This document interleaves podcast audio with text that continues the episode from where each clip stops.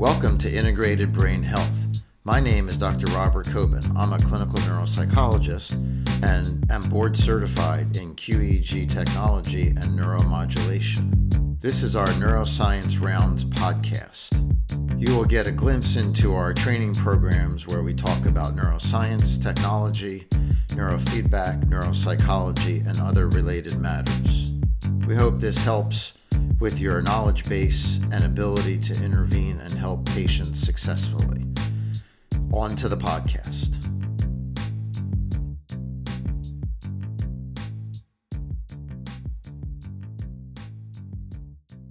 Hello, welcome to Neuro Rounds. My name is Dr. Christy Snyder calling, and this is round 25. Today we will be discussing ADHD for the majority of the talk, but I will uh, go back and review a little bit of what we talked about last week um, because they're all related disorders that, requ- that are, um, are involved in the corticostriatothalamo circuit. So, frontal, thalamus, striatum, which is part of the basal ganglia. We'll go into details. Um, OCD, trichotillomania, which is hair pulling, we all talked about last week. We started talking a little bit about Tourette's. I'll review that a little bit today. And today we'll go into ADHD in some more detail. So again, this is the kind of the brain areas that we're talking about in the circuit here. Um, and um, you know, the striatum includes the caudate, the putamen, and all that. Okay, so Tourette syndrome, just a review from last week, uh, might be related to OCD. Um, there are some forms that are genetically linked. Um, there's also some tic-related OCD uh, that um, involves counting, aggressive thoughts, symmetry, touching items. Motor tics involve blinking, coughing, throat clearing, sniffing, and facial uh, movements. Phonic tics, so like coprolalia, uh, which is you utter obscene words and curse words. Um, this is actually very rare, even though you'd see it often in the movies. It's not actually uh, as common as it seems. Okay, so we talked last week that it's very heritable. If someone in your family has it, you're 10 to 100 times more likely to have it than the average person. Um, it's more heritable for identical twins than for fraternal twins. There are some risk factors, such as advanced paternal age, um, if you're non Hispanic white, males more likely than females.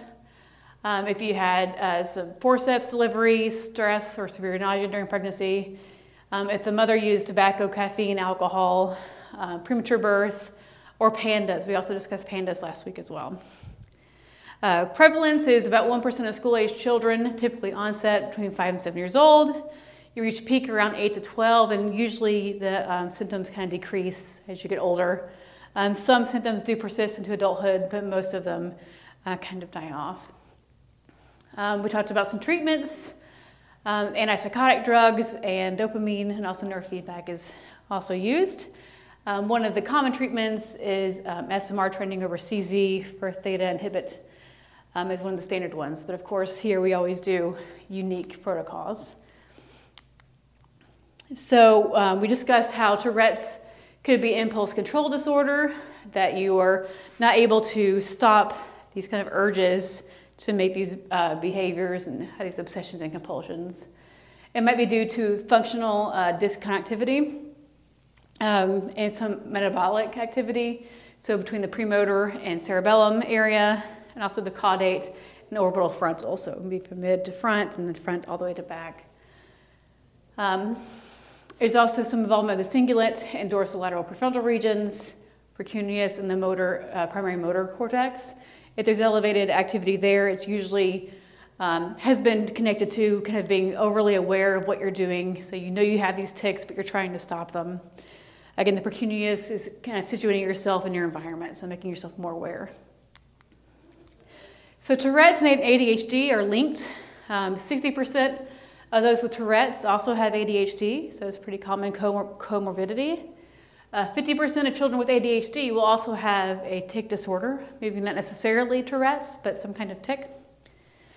Um, the age of onset for ADHD is between four and five, or Tourette's is seven. And there has been some discussion of whether stimulants, medications cause or exacerbate tics. Um, the connection here is that the impulsive actions of ADHD, so you have these sudden, um, unpremeditated, unpremeditated actions, unfiltered behaviors, Um, it m- might be prompted by a sense of urgency, whereas tics are similar like that. Um, you have these stereotype movements, and usually pro- prompted by some kind of urge that you have to make the movement. And so they think it's the problem with the neural circuitry and disinhibition or release of undesired uh, movements. Um, there is discussion that this is kind of two sides of a different coin uh, that's related to monoamine neurotransmitters like dopamine um, in the basal ganglia, frontal cortex, and thalamus. So stimulants like ADHD increase dopamine, uh, but um, these increased dopamine is kind of the problem of what causes tics. So that's kind of two sides of the different coins. Um, so, not to talk about ADHD in particular, um, it usually affects 3 to 7% of school age children. In order to be diagnosed with ADHD, you has to have symptoms before, before seven years old. Um, and then it, it can die off as you get older, but usually about two thirds of kids who have ADHD still have symptoms into adulthood. There are three subtypes. One is inattentive. This is more common in girls than boys. Uh, we're easily distracted, you for, um, forgetful or misplacing things, difficulty staying on task. Um, hyperactive subtype is more common in boys than girls, fidgety, impatient, impulsive, overly talkative. And then you can also have the combined or mixed type. There are different components of uh, symptoms and expressions that can you have for ADHD. There is an affective component. You have lack of emotional control uh, or poor and inappropriate motivation. You also have attentional or cognitive components that are related to executive function.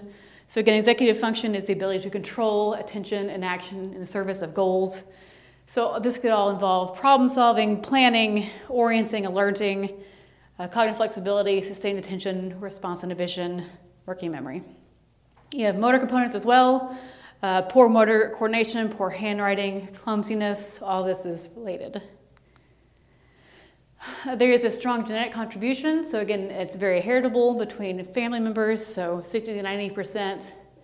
The genes that are implicated are again in regulation of neurotransmitters, monoamine, specifically dopamine. There are environmental factors. So, uh, maternal alcohol exposure uh, can have structural brain anomalies in the cerebellum, and this usually does cause children to be hyperactive, disruptive, impulsive. Uh, actually, smoking, maternal smoking, increases your child's risk of ADHD by almost threefold, so that's a lot. Uh, perinatal factors, low birth weight, uh, again, pregnancy and birth complications. And postnatal factors are nutritional de- deficiencies, specifically omega 3 and 8, uh, 6 fatty acids, and then deprivation of social environments. So, uh, one of the main theories behind ADHD is delay in structural brain maturation.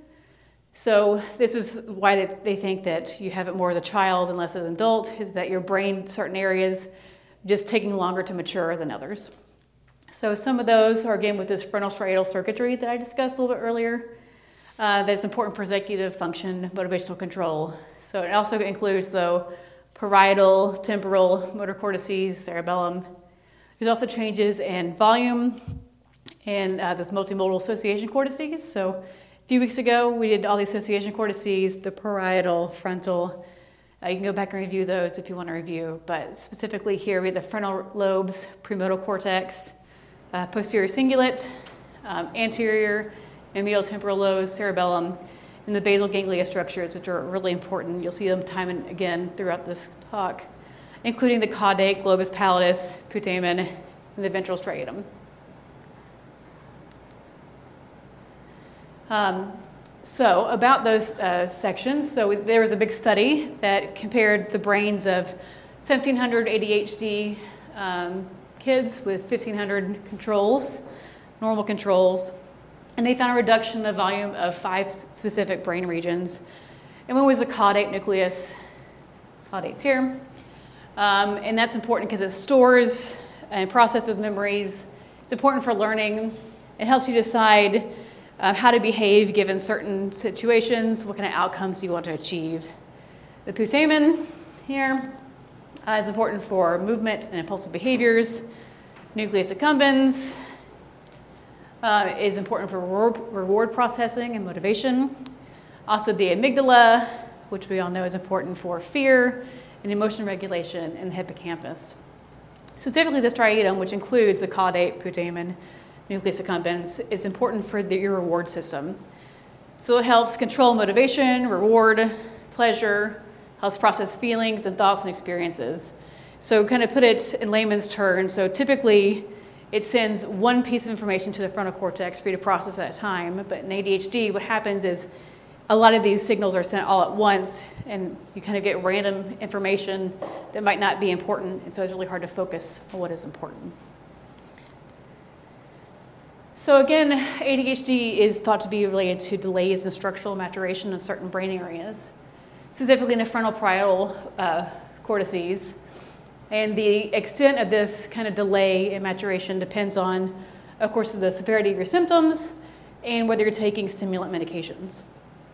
So, um, ADHD kids who had um, the symptoms persisted to adolescence had thinner medial prefrontal cortex than those whose symptoms um, dissipated as I got older. Also, there was a thinning of the right parietal cortex throughout adulthood, uh, childhood in children with ADHD relative to controls. This difference did disappear if their symptoms uh, resolved as they got older. Um, the cortical maturation between 12 and 16 was influenced by ex- exposure to stimulants. So, if you do take stimulant medication, uh, there's not as much difference. So the, the volume isn't as thin as it would have been if you didn't take stimulant medication. Um, yeah, so you also see this in the um, right motor cortex, left ventrolateral prefrontal cortex, right parietal occipital, um, thinner in the unmedicated ADHD children than in those who did take medication. So now I want to talk about the networks that were involved um, in ADHD. So we talked a lot in the first few rounds about specific brain areas that are responsible for certain functions, but now we're moving into how important the networks are uh, because it's not phrenology and the whole brain works together. So it is this frontal striatal cerebellar network here, frontal striatal cerebellar. Uh, it's a circuit that includes, of course, the frontal cortex, specifically the, the lateral prefrontal, and they also go back to the premotor and the anterior cingulate dorsal striatum, the caudate, and the cerebellum, which is important for movement. Um, these are important for executive function, response inhibition, um, interference suppression, and working memory. Um, also, what you see in these regions is reduced volume of some of these white matter tracts that we discussed, specifically the cingulum bundle and the superior fasciculus.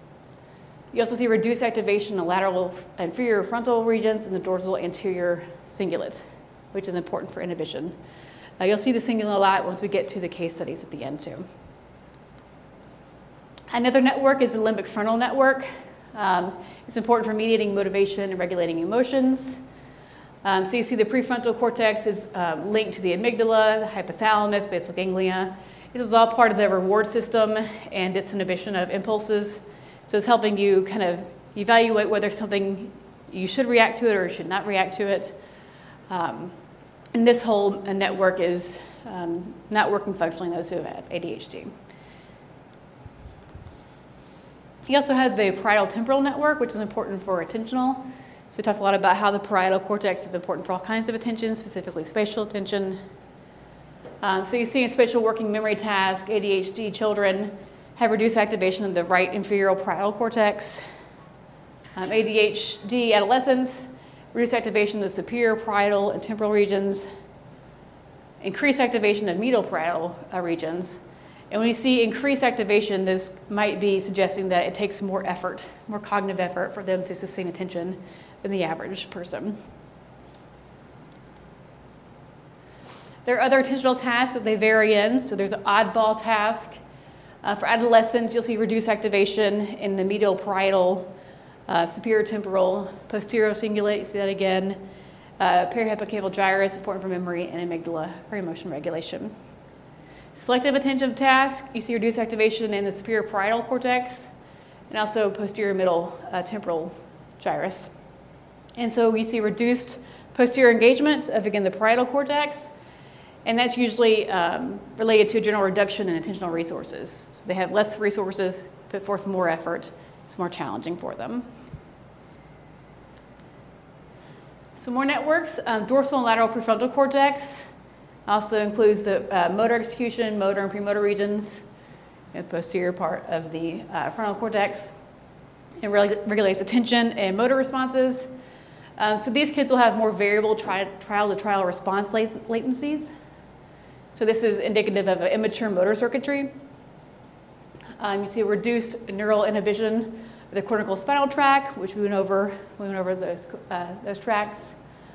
Um, also, during self-paced finger to thumb movements, ADH kids showed reduced activation of uh, contralateral motor cortex. So again, just more difficulty regulating their kind of motor control in general. And they are linking these um, motor control difficult, difficulties to executive control uh, difficulties as well.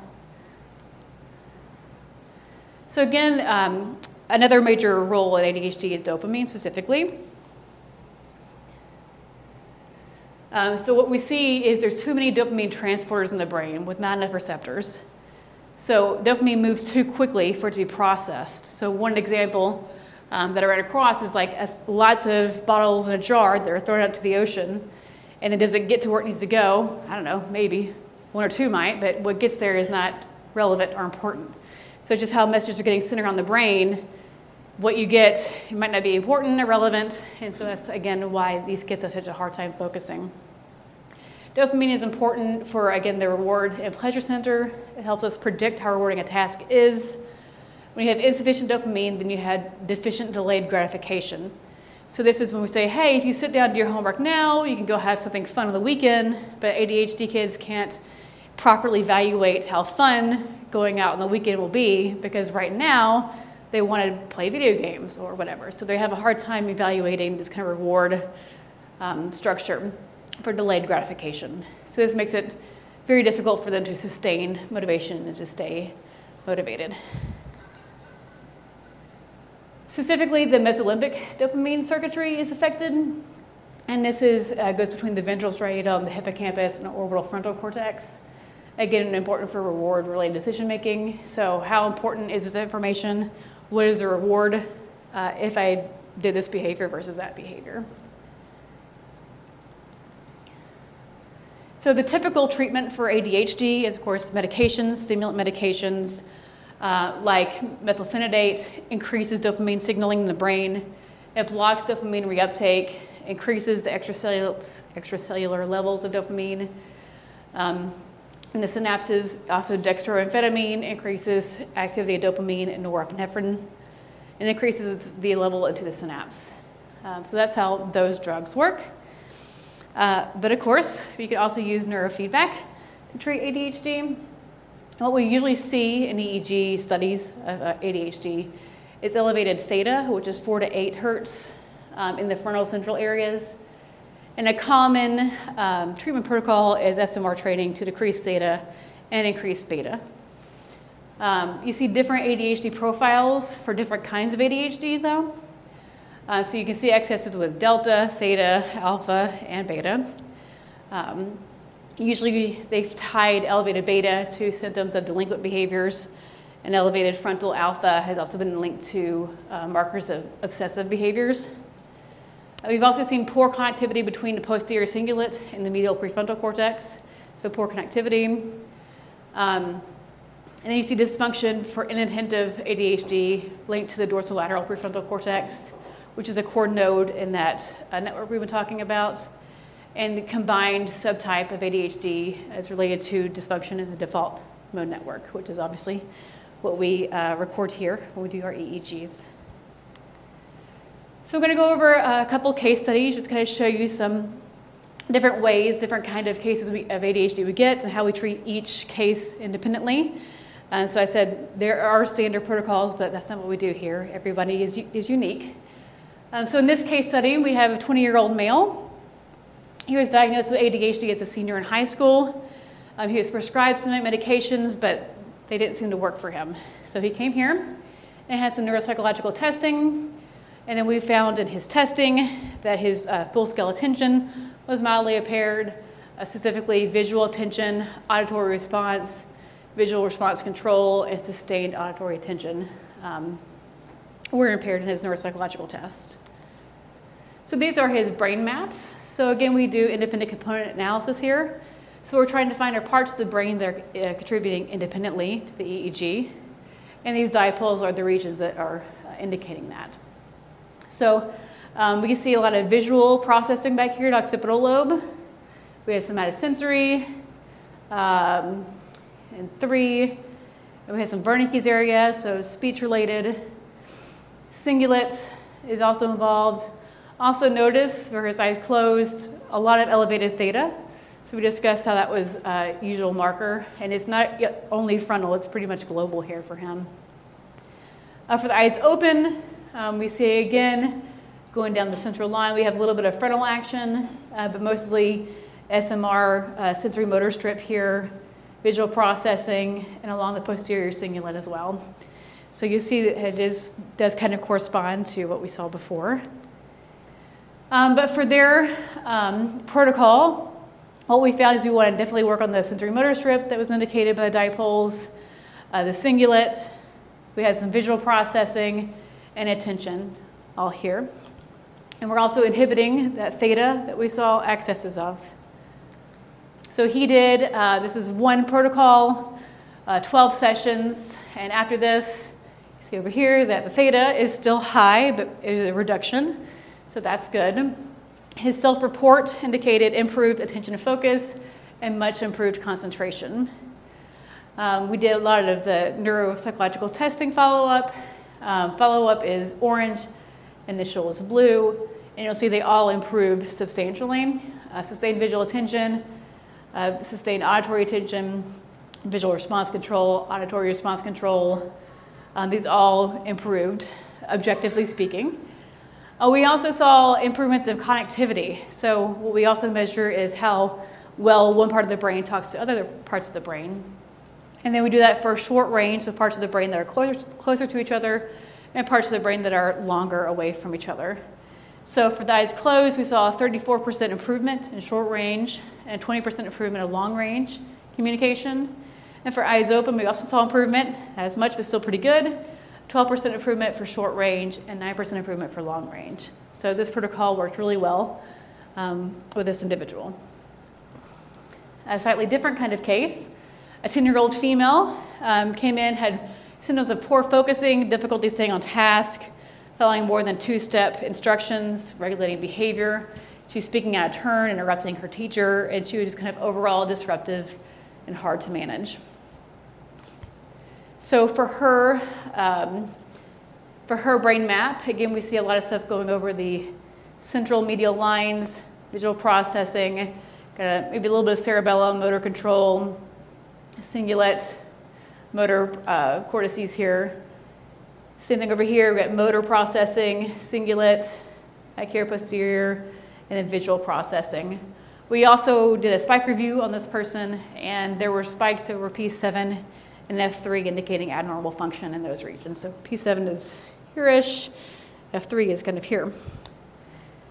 So they have a very different protocol. So again, ADHD isn't one size fits all.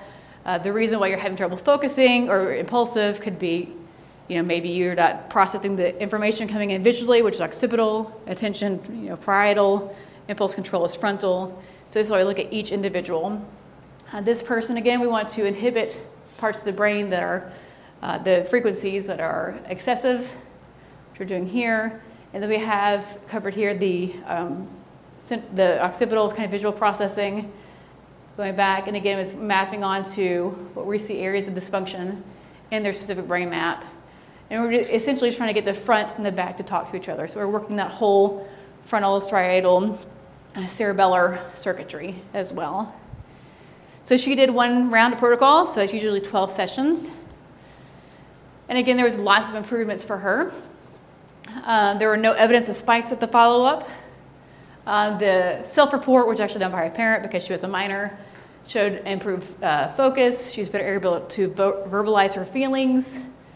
Um, lots of uh, neuropsychological testing improved.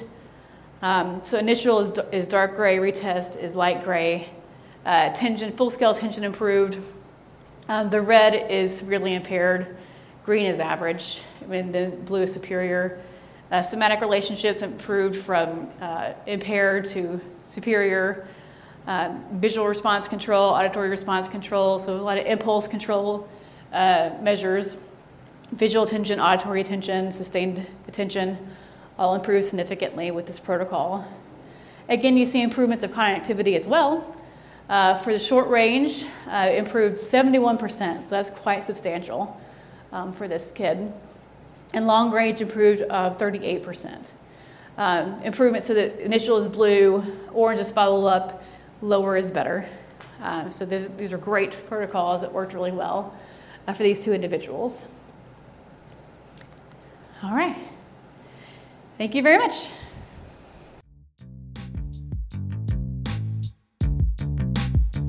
Thank you for joining us today. Feel free to subscribe to the Neuroscience Rounds podcast for future episodes. You might also enjoy our sister podcast, Let's Head On, with myself and Dr. Ann Stevens, where we discuss the interaction between neuroscience, neuropsychology, and physical and mental well being. Please feel free to reach out to us at integratedbrainhealth.com.